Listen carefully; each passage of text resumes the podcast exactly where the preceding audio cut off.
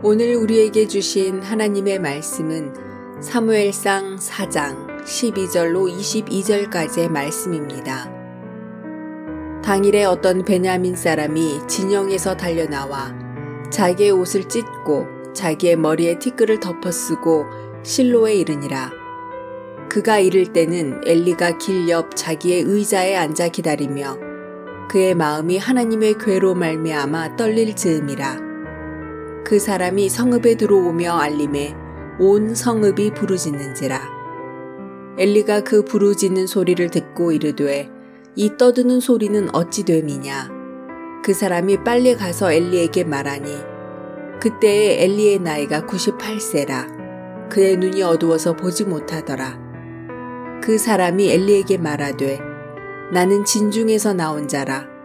내가 오늘 진중에서 도망하여 왔나이다. 엘리가 이르되 내 아들아 일이 어떻게 되었느냐 소식을 전하는 자가 대답하여 이르되 이스라엘이 블레셋 사람들 앞에서 도망하였고 백성 중에는 큰 살육이 있었고 당신의 두 아들 홈니와 비느하스도 죽임을 당하였고 하나님의 교회는 빼앗겼나이다. 하나님의 교회를 말할 때에 엘리가 자기 의자에서 뒤로 넘어져 문 곁에서 목이 부러져 죽었으니 나이가 많고 비대한 까닭이라. 그가 이스라엘의 사사가 된 지 40년이었더라. 그의 며느리인 비느하스의 아내가 임신하여 해산 때가 가까웠더니 하나님의 괴를 빼앗긴 것과 그의 시아버지와 남편이 죽은 소식을 듣고 갑자기 아파서 몸을 굽으려 해산하고 죽어갈 때에 곁에 서 있던 여인들이 그에게 이르되 두려워하지 말라 내가 아들을 낳았다 하되 그가 대답하지도 아니하며 관념하지도 아니하고 이르기를 영광이 이스라엘에서 떠났다 하고 아이 이름을 이가보시라 하였으니 하나님의 괴가 빼앗겼고 그의 시아버지와 남편이 죽었기 때문이며 또 이르기를 하나님의 괴를 빼앗겼으므로 영광이 이스라엘에서 떠났다 하였더라. 아멘.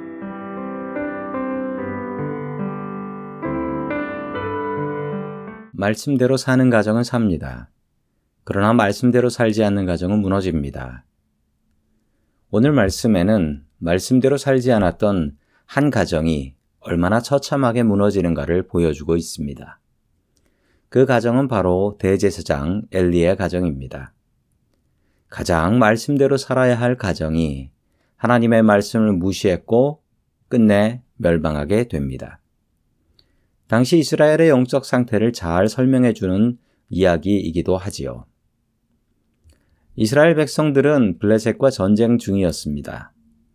전황은 불리하게 흘렀고 이스라엘 쪽은 4천 명이 전사합니다. 이들은 승리를 위해서 하나님의 법궤를 이용하기로 생각합니다. 하나님의 말씀대로 살 생각은 없었고 하나님의 말씀을 이용하려는 생각만 있었던 것입니다. 하나님의 말씀을 이용하려고 했던 이스라엘 백성들은 완전히 패배합니다. 3만 명이 전사하고 모두 도망가게 되지요. 하나님의 말씀인 법궤도 블레셋에게 뺏겼는데 이 소식을 들은 엘리 제사장은 의자에서 넘어져 목이 부러져 죽습니다. 더 마음이 아픈 것은 하나님의 재물을 도둑질하던 엘리의 두 아들 홈리와 비느하스도 전쟁터에서 죽었다는 사실입니다. 집안에 있는 모든 남자가 죽었습니다. 이스라엘에서는 남자가 죽었다는 것은 아주 큰 문제입니다. 남자가 없으면 재산을 상속받을 수도 없고 또 있던 재산들도 모두 빼앗기게 되기 때문입니다. 둘째 아들의 아내가 만삭이었는데 하늘 같은 시아버지와 남편이 죽었다라는 소식에 충격을 받습니다. 이 충격으로 진통이 시작되었고 아이를 낳게 됩니다. 출산을 도왔던 여자들은 산모를 이렇게 위로합니다. 아들을 낳았으니 걱정하지 말아요. 그러나 이 여인은 기뻐하지도 않고 아무 말도 없다가 딱 한마디를 하게 됩니다. 이가봇. 이스라엘에서 영광이 떠났다 라는 뜻입니다. 한 가정이 완전히 무너져 버렸습니다. 영광스러운 대제사장의 가정이 철저하게 무너져 버렸습니다. 그 이유는 무엇이었나요? 하나님의 말씀에 순종하며 살아야 했지만 그 말씀대로 살지 않았기 때문이었습니다. 하나님의 말씀대로 사는 가정은 하나님의 영광이 함께 합니다. 영광스러운 일들이 이어질 것입니다. 반대로 하나님의 말씀대로 살지 않는 집은 아무리 대제사장의 집이라고 할지라도 하나님의 영광이 떠날 것입니다. 하나님의 말씀을 듣고 그 말씀에 순종하며 살아가는 영광스러운 가정이 될 수 있기를 주의 이름으로 축원합니다.